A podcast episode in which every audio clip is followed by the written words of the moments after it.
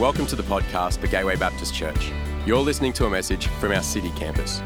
Find us at gatewaybaptist.com.au if you'd like to connect with us as we seek to change lives by following Jesus in our community, our nation, and our world.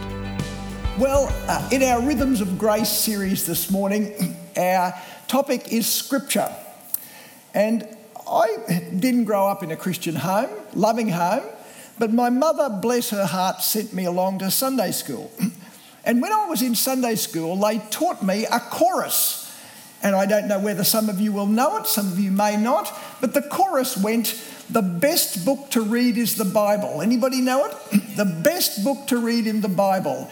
If you read it every day, it will help you on your way. And then you went, Oh, the best book to read is the Bible. And there are a few other things, like uh, a few other verses to that that I will not tempt you with. Uh, but as I grew up and became a young man, somebody uh, read from the Bible every week in church, it was obviously a very special book. And people referred to it as the Word of God. And I had a Bible, of course. It was an old uh, Bible in Old English, uh, but I didn't read it very much, and even if I did, I couldn't really understand it. Uh, but there it was, and as I grew up a little bit further, uh, I went out to university and I did a science degree, and all those questions about God and religion came to me. And, and, what about the Bible and science? And what about the Bible and history? And what about the Bible and truth? Now, my father didn't help. Uh, my father was a lovely guy, but he didn't help in any way with regard to religious questions. And I remember his telling me that what the Bible was, particularly the Old Testament, was there were a lot of shepherds and goat herders and that sitting around out in the out in the desert, out in the mountains and that, and be cold at night, and they'd sit round the fire and they'd swap a few yarns around, and somebody finally wrote them all down. And that's what you've got in the Bible. And well, that wasn't all that helpful to me. And then my minister didn't help. And I remember talking to him one day, and he said, Oh, well, the Gospels, you know, there's four Gospels. It's like somebody sees a car accident, and, and the policemen come up and they take four reports, and this guy says one thing, and this girl says something else. And so you've got these different reports about the same thing, and there's a commonality to them, but all the details are different. And that was really not hugely encouraging to me either as I'm going through this struggle. And finally, one day we had a guest preacher. He used to come occasionally, but, but on this particular day, he was speaking from uh, Genesis and he was talking about Joseph. And you'll remember Joseph, the guy with the coat of many colours, who fell out with his brothers, and his brothers beat him up and they threw him down a well and then they pulled him out and then they sold him to Ishmaelite traders as a slave, and they went and on sold him into Egypt. And now you've got to remember, I'm probably sitting up the back of the church. I'm about 22 years old. I'm dozing away, probably looking across the, uh, the side of the church to see what the hot chicks were, and there's one of them there. And, uh, and I wasn't particularly engaged. And he read to me, or to us, this verse out of Genesis uh, 39, verse 1. And it says this Now Joseph had been taken down to Egypt, and Potiphar, an officer of Pharaoh, the captain of the guard, an Egyptian, had bought him from the Ishmaelites who had brought him down there. And he spoke of Potiphar, and he talked about the fact he was the captain of the guard, and it added the words an Egyptian. And he posed the question to us why does it add in an Egyptian? Wouldn't you expect that the captain of the guard in Egypt, who was the captain of Pharaoh's guard, and Pharaoh was the king of Egypt, you would expect him to be an Egyptian. If he was an Etruscan or a Libyan or a Hittite, yeah, you might expect a little add on, but why Egyptian when he's actually in Egypt serving the Egyptians? Now, the answer that he gave was that at those times, the time that Joseph was most probably there, the rulers of Egypt were not Egyptians, they were another group of people, a group of people rather similar to, Egypt, to Joseph, actually, they were called the Hyksos. And therefore, for non Egyptian pharaohs to have an Egyptian uh, captain of the guard, that was probably significant. And I'm sitting there in the back of the church and I suddenly start to sit bolt upright. I forget about Helen across the other side of the church. And I'm I remember saying to myself, Do you mean, are you telling me that this stuff could actually be true? And what's more than true, demonstrably true, verifiably true, that I could actually check it out and, and, and get the background to it. And that led me on a nine month journey. And at the end of that journey, I knelt down and confessed Jesus Christ as Lord. So I want to say to you, where do you stand in this sort of thing? Do you read the Bible every day and so it helps you on your way?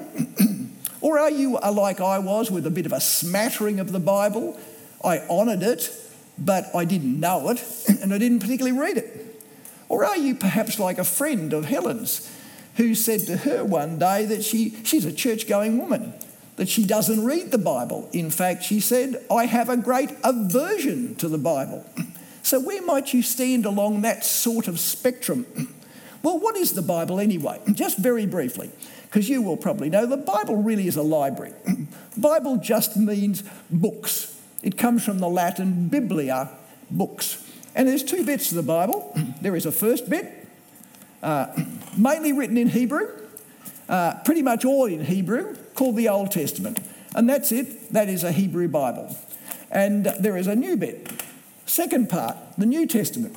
Now that's written in common, ordinary, garden gnome Greek, not modern Greek, not classical Greek, just the Greek that the average punter spoke around the marketplaces and the bazaars and all the place, places like that. Now, we don't read our Bibles normally in Greek and Hebrew. We just have a regulation translation. And that's my ancient tran- my translation. It's actually falling to bits now. Uh, but um, that's the one I use, and that's the that called the New International Version. But there are many other good versions, so I wouldn't want to impose mine on, on yours. But th- then you come to the question why do we honour the Bible? Why do we call it the Word of God rather than the goat herder's tales or the shepherd's yarns or something like that. Why, why is this honour? Why do we give it the authority in the church that we, want, we do? Well, the very simple reason is we honour the Bible in the Christian church all the way through uh, and all the denominations because Jesus honoured the Bible and Jesus treated as the Word of God. and if you're a Christian, you want to follow Jesus in whatever he said and his attitudes and all the rest of it. Now, I can show you this by a wonderful illustration, uh, and you will remember at the very start of Jesus' ministry, uh, just before he was kicking off, he went out into the desert and he prepared for the start of his ministry by fasting and praying, and he was fasting for 40 days and 40 nights. And he obviously got very, very hungry. And when the hunger was intense, the evil one came, Satan came, and tempted him. Now, Satan wasn't tempting Jesus to go into sex, drugs, and rock and roll. The essence of Satan's temptation was to move him away from his heavenly calling to stop him going down the costly, humiliating, sacrificial way of the cross and to take shortcuts, to take shortcuts to power and to take shortcuts to glory. and Jesus gets three temptations. The evil one comes three times. And the devil says to him, If you are the Son of God, tell this stone to become bread. And another temptation, he took him up into a high place and he said, I will give you all authority and splendor. It's been given to me, and I can give it to anyone I want. If you worship me, it will all be yours. And then he takes him to the pinnacle of the temple and he says, If you are the Son of God, throw yourself down from here. For it is written, He will command His angels concerning you. they will lift you up in their hands so you will not strike your foot against a stone. But Jesus doesn't succumb. You see, He sees through the shallow promises, the glittering glimpses of power, the gilded wrapping of these wicked temptations. And in each occasion, he comes back and he quotes scripture. And this is what he says to the first one It is written, man shall not live on bread alone. To the second, he said, Worship the Lord your God and serve him only. To the third, he said, Do not put the Lord your God to the test. Now, when I was younger and I read this story for the first stories for the first time, I actually thought that what Jesus was doing was quoting scripture at the devil. In other words, the devil's come, he's tempted him, and Jesus gets out a scriptural ray gun and sort of drills him like this. But I don't think that's what's happening at all. When you read it more closely, you see that it's not so much that Jesus is quoting scripture at the devil, he is quoting scripture at himself. He is bringing himself under the authority of the Word of God. And here you've got this marvelous illustration of the divine Son of God bringing himself under the wisdom and the authority of the Word of God. And that is, what, that is the consistent way in which Jesus treats the Bible, the consistent way he treats uh, the Old Testament. And you can see in the way that Jesus uh, deals with temptation is the way we also can use Scripture to deal with temptation. Just to give you, can give many illustrations here, but you can imagine at work, and you go off to the office, you go off to business, or wherever you are, and there is some person in there that is just an absolute pain in the neck. You just cannot stand them because they are just so negative, they're so destructive, they're so gossipy, they're so bitchy, and, and everything about them raises the hackles up in you because they're just so counterproductive to the workplace.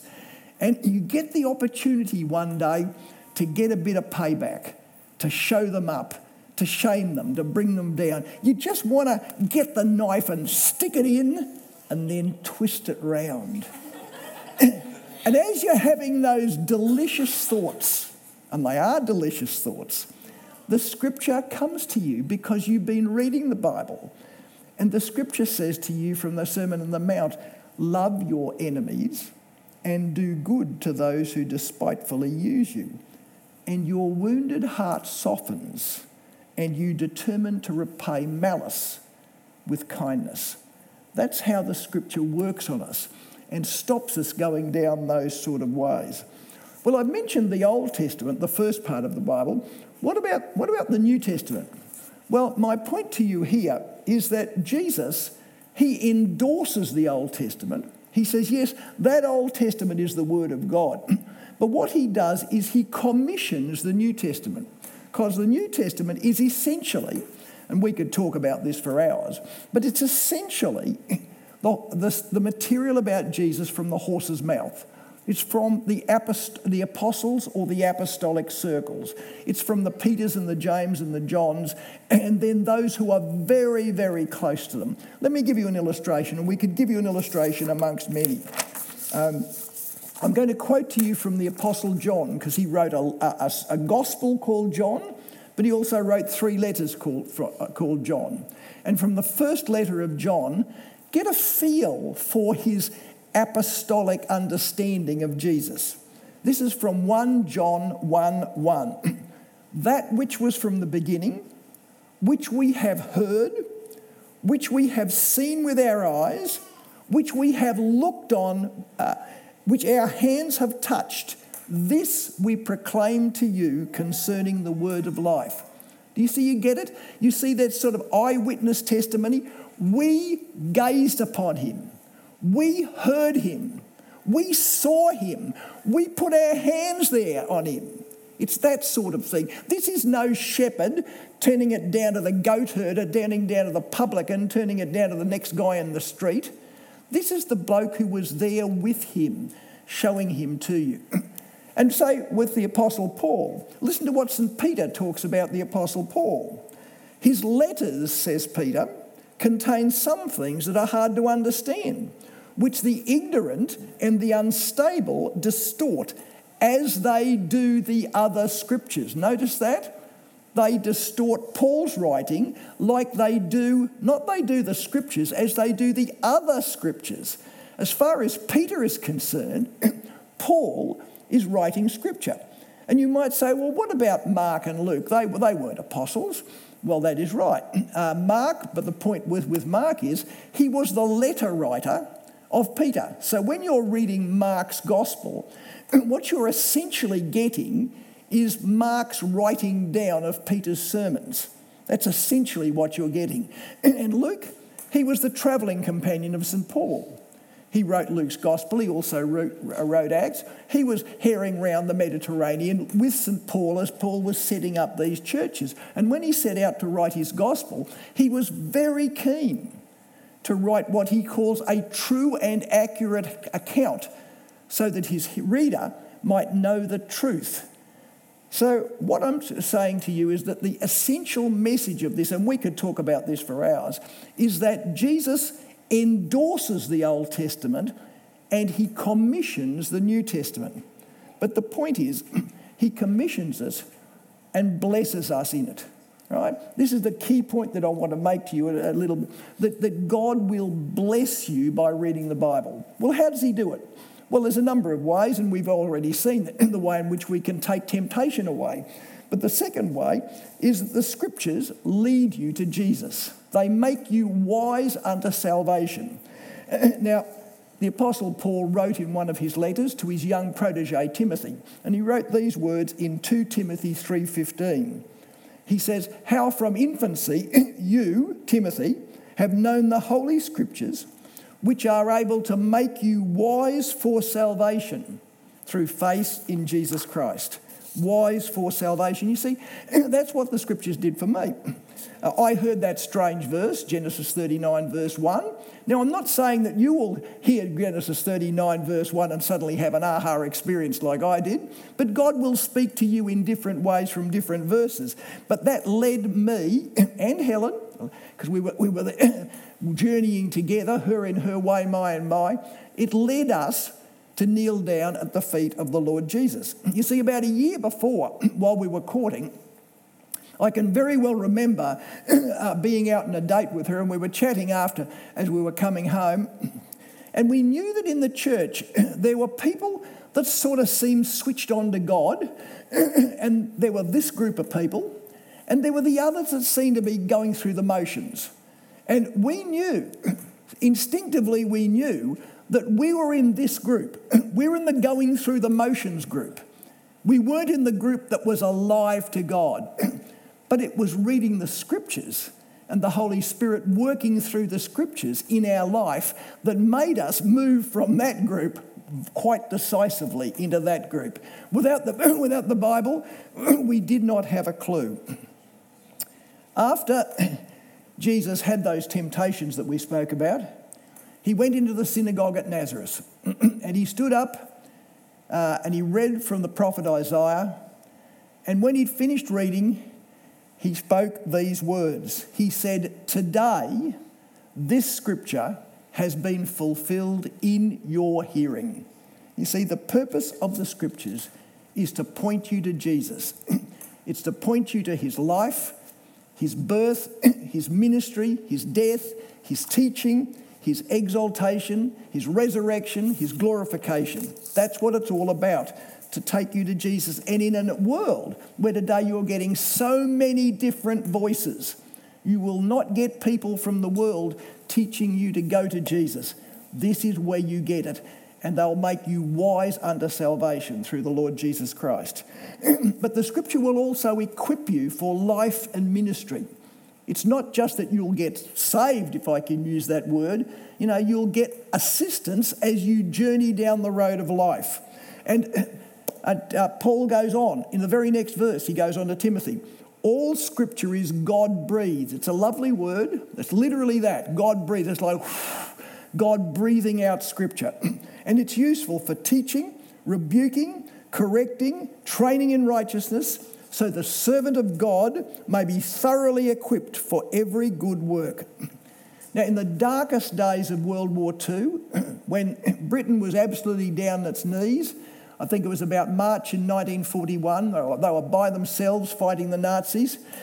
um, Franklin, uh, President, uh, Prime Minister Winston Churchill wrote a letter, of many letters, to Franklin Roosevelt, who was the President of the United States. And in this he said, We shall not fail or falter.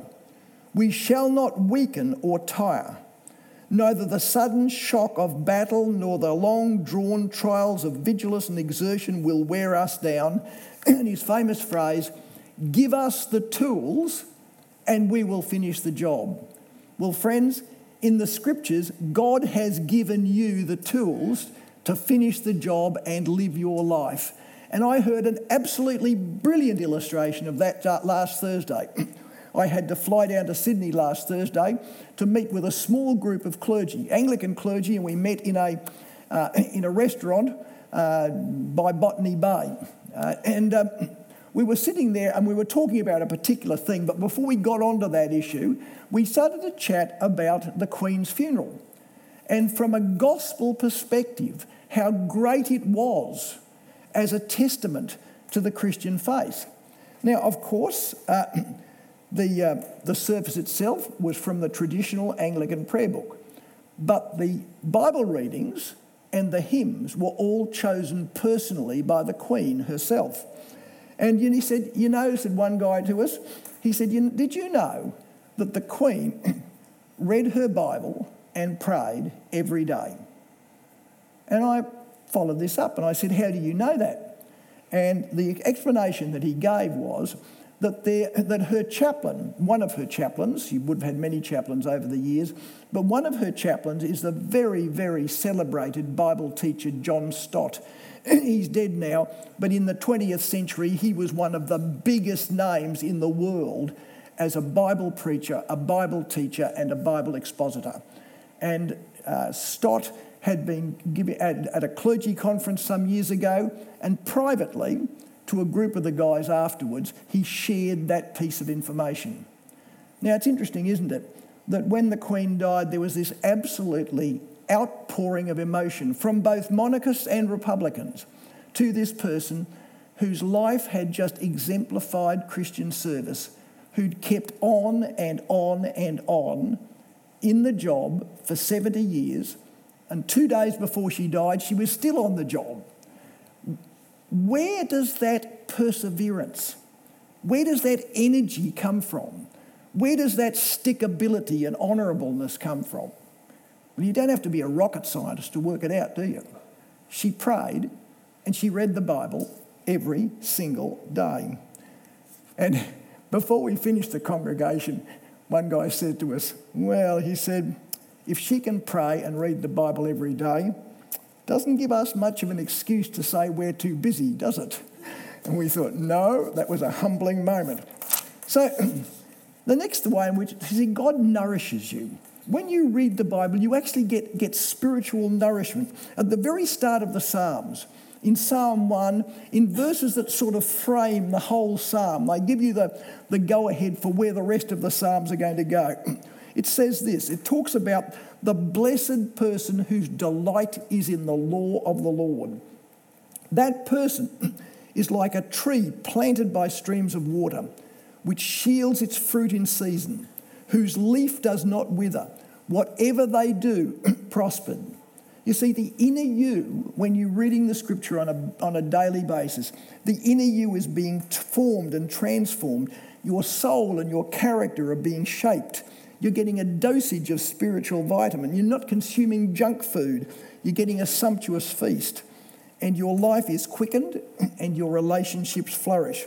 Now, sometimes people say, well, what's the good of doing that? Because I can't remember what I read last week. Certainly can't remember what I read last month, what I read last year.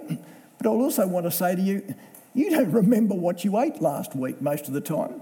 I don't remember what I ate last month. I don't remember what I ate last year. But on that day and for the, day, the next days, I needed that meal. I needed to be maintained and nourished uh, and not put on a starvation diet.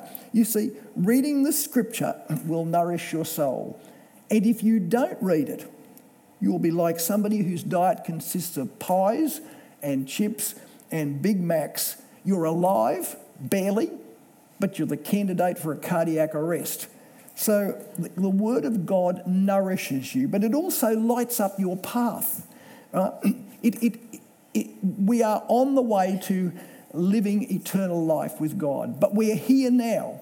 And we live a life where there's minefields along the way. You just don't know what the future is going to bring. You don't know whether you make this decision precisely how it's going to work, um, work out. And you need, you need guidance for the, for the misty times ahead.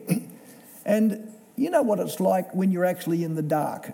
when, you, when you're in a dark place, I mean, I'm just talking physically dark place, and you're stumbling around and you're not quite knowing what to do. You might go to a motel on holidays or a, or a, or a unit on holidays down the coast or something, and you, and you wake up in the middle of the night and you want to go to the bathroom. Well, maybe you don't have to, but old men sort of do, you know. And, and, and you, you, you go, you, and you're stumbling around, you see. You, you, you're out of your you just you know that normally the bathroom's over there, but you can't remember when you're sort of in this woozy state. Is it there or there or there? And we were staying um, a few months ago down in Wollongong. We were minding my daughter's house while she was swanning off to to Fiji.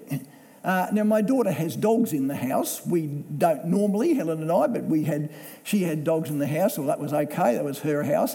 And I remember it was in the middle of the night, about one o'clock in the morning. It was really dark. We'd had all the blinds uh, uh, pulled. And, uh, and I got up, as I do, at about one o'clock, and I, was, and I was disoriented. I just didn't know quite where I was. And I realised I was in a different place, and I'm thinking that it's, it's over there somewhere. and I'm groping around like that, and lo and behold, I fall over the dog who'd come in to sleep at his mistress's feet.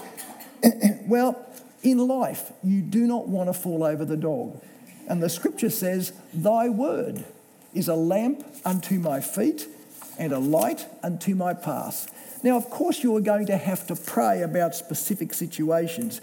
but the great thing about the Bible is that it will allow you to take the long haul. When you get a biblical character about you, you know, nourished by the Word of God, you will just know, you will just know that there are certain directions that you will just never go. They will look inviting, they will look good, they will look terrific, but they're full of minefields and they're full of dogs lying on the floor. Well, Andrew has particularly asked us in this series to be uh, practical. And I want to be very practical today on just exactly what I do. And now, I've been reading the Bible, you know, ever since I, seriously, ever since I became a Christian 50 years ago. but I didn't always read it well, and I didn't always read it systematically. And I'd always heard that the great saints of God journaled. And I sort of didn't know what they did. And I sort of was making it up as I went, and it didn't really work for me. And then somebody, somebody introduced me to what is called the, the, the REAP Journal, or in those days it was called the SOAP. I think you can find REAP and SOAP because REAP is just uh, read, explore, apply, pray. And SOAP is scripture, observation, application, uh, prayer. So they're basically same same sort of thing. That is my REAP journal. Uh, it's got about 200 odd pages in it. In fact, I just filled it up this morning. It's just, it's, it's absolutely chock full. And the good thing about the Reap Journal is it's got four verses, uh, four chapters that they ask you to read every day. If you can't get through four, they've emboldened one each day. So if you're only if you are, if you're so desperate that you can't just do the four, they, they've got an observations for doing the one. And the idea of it is that you take the journal, that you read the four chapters, and then you make responses on that. And, uh, and so, what they wanted you to do is to take the four, the, the four chapters, and supposing, for argument's sake, no, to give you an example, that I'm reading, pardon me, I am reading the, the chapter, and today my verses are, my chapters are Hebrews, not Hebrews, Hosea 10 to 12, and Psalm 73 and Matthew 7. Now, I don't want to read all of those things in front of you because it would take too long. But suppose we go to Matthew 7, and I just read a little bit of Matthew 7 right at the end of it, just to give you an illustration of the method. and I come to these verses right at the end of Matthew 7, which is the end of the Sermon on the Mount. And Jesus says to me, Therefore, Everybody who hears these words of mine, you can tell why, I'm, why I've picked this particular passage, these words of mine, and puts them into practice, is like the wise man who built his house upon the rock. The rain came down, the streams rose, the winds blew and beat against the house, yet it did not fall, because it had its foundation on the rock. But everybody who hears these words of mine and does not put them into practice is like a foolish man who built his house upon the sand. And the rain came down, and the streams rose, and the winds blew and beat against that house, and it fell with a great crash. Now, then they ask you to take a verse. Normally, just one verse, it could be a couple, uh, but just to take one verse and to write that verse down. So you've read, and you, then you write a verse. And so the verse that I chose for today, obviously, because we're talking about the Bible, therefore, everybody who hears these words of mine and puts them into practice is like a wise man who built his house upon the rock. And then the next thing is you explore. You, you write something about of the verse that's challenged you or nourished you or um, maybe made you feel uncomfortable, even made you feel guilty. Never, never, never just read. If you've got a verse in the Bible and it steps, you know, it jumps out at you and it says, oh, you know, that, that's tough.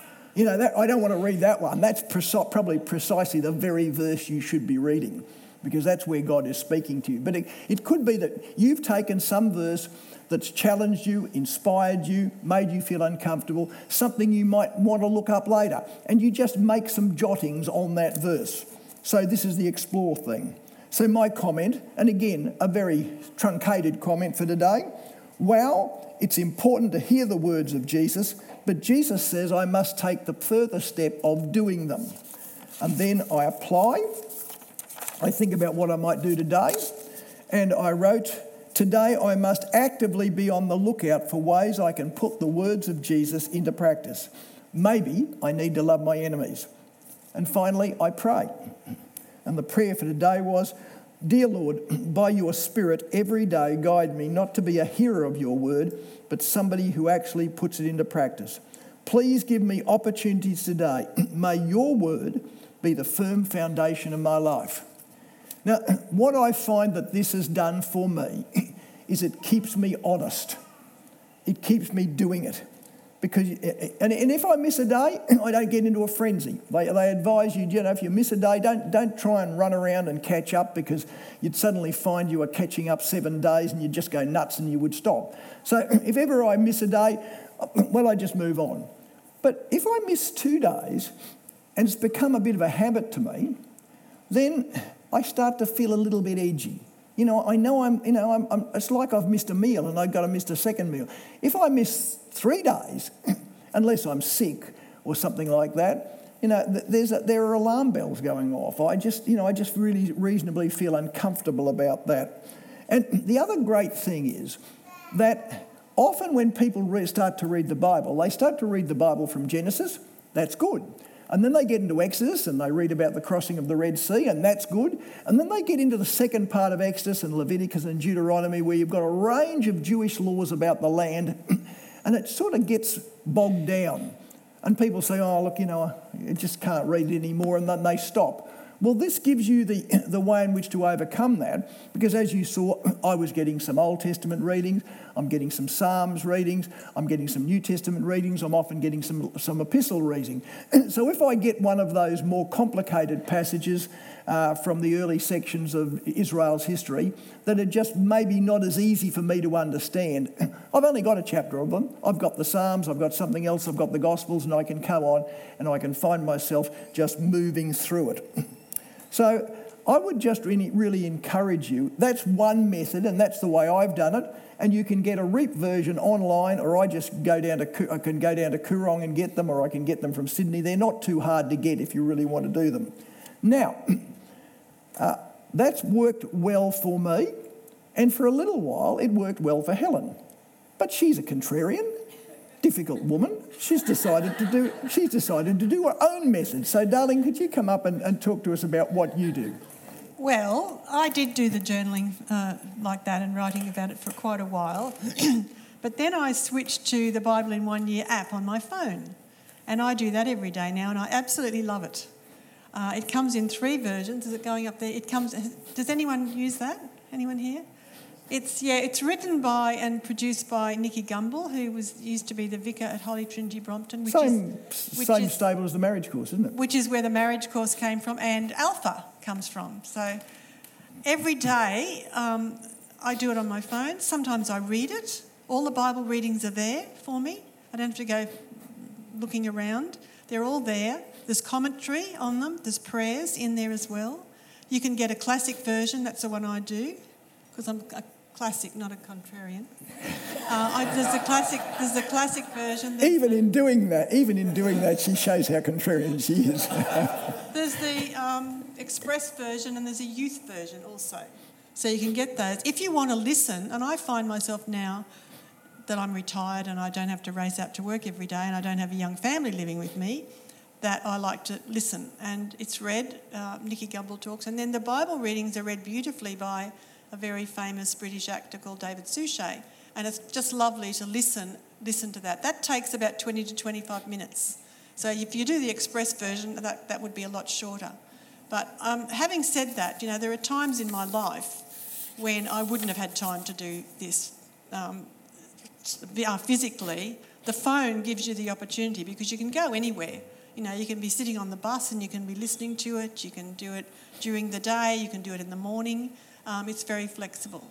I did take a lot of comfort uh, once when I was young and we had, we had five young children, and I, it was very hard to get time, as you can imagine, just to sit and read the Bible. And I remember an older Christian lady saying to me, If you're just reading a Bible story to your children, every day. You're doing something. So I think that's the key to get into the habit of find, finding whatever works for you in the situation in which you're uh, operating, that working around the time. That's the beauty about. I mean, I know screens can be bad, but they can also be good, and this is one of the good usages of a screen, I think. Okay, thank you. You can take that one.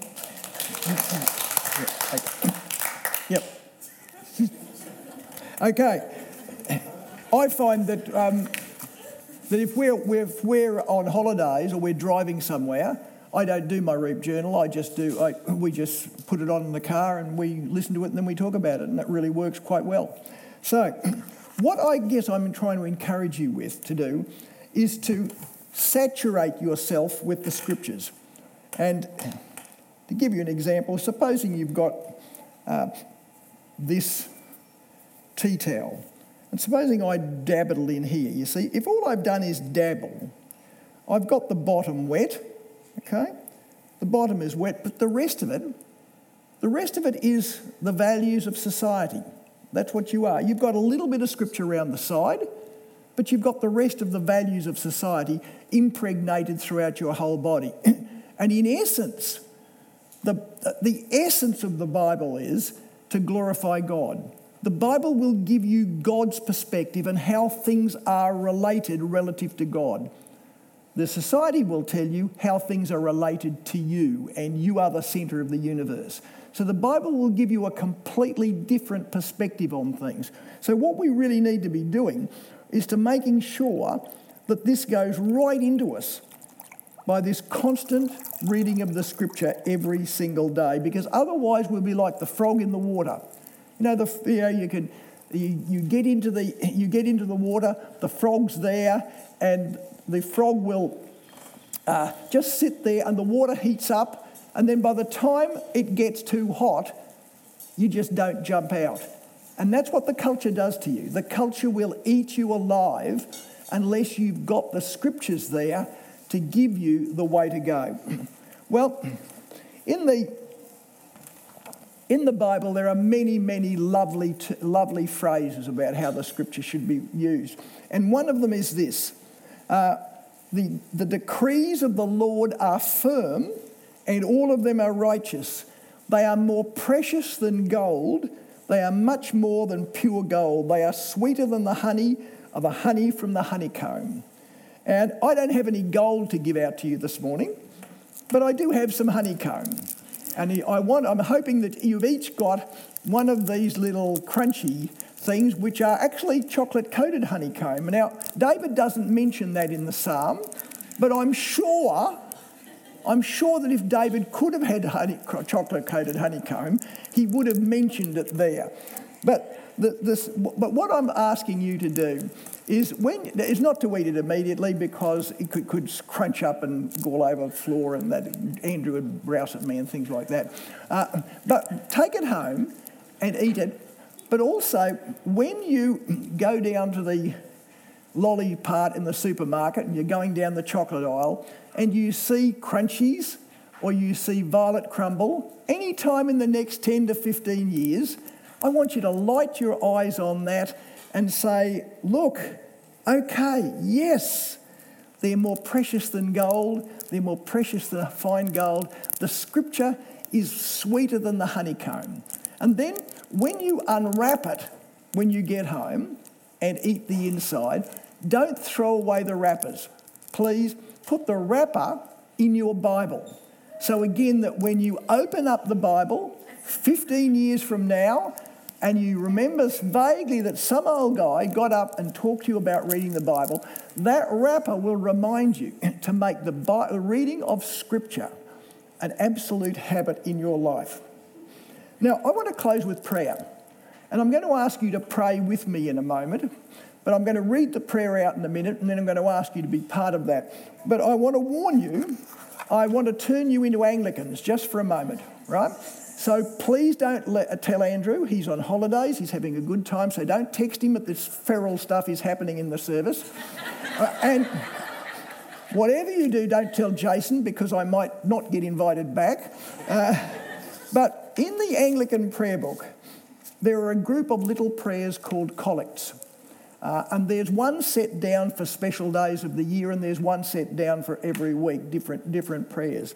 And this prayer is set down for the second Sunday of Advent, the second Sunday of the Christmas season.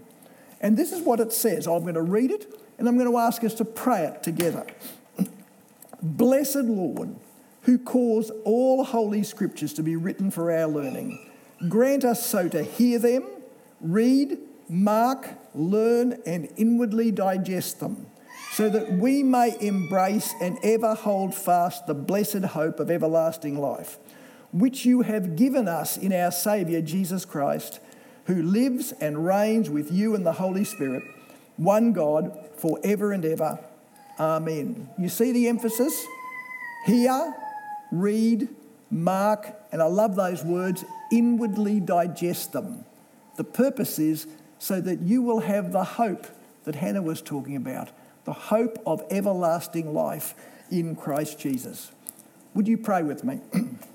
Blessed Lord, who caused all holy scriptures to be written for our learning, grant us so to hear them, read, mark, learn, and inwardly digest them, that we may embrace and ever hold fast the blessed hope of everlasting life which you have given us in our Saviour Jesus Christ, who lives and reigns with you and the Holy Spirit, one God, for ever and ever.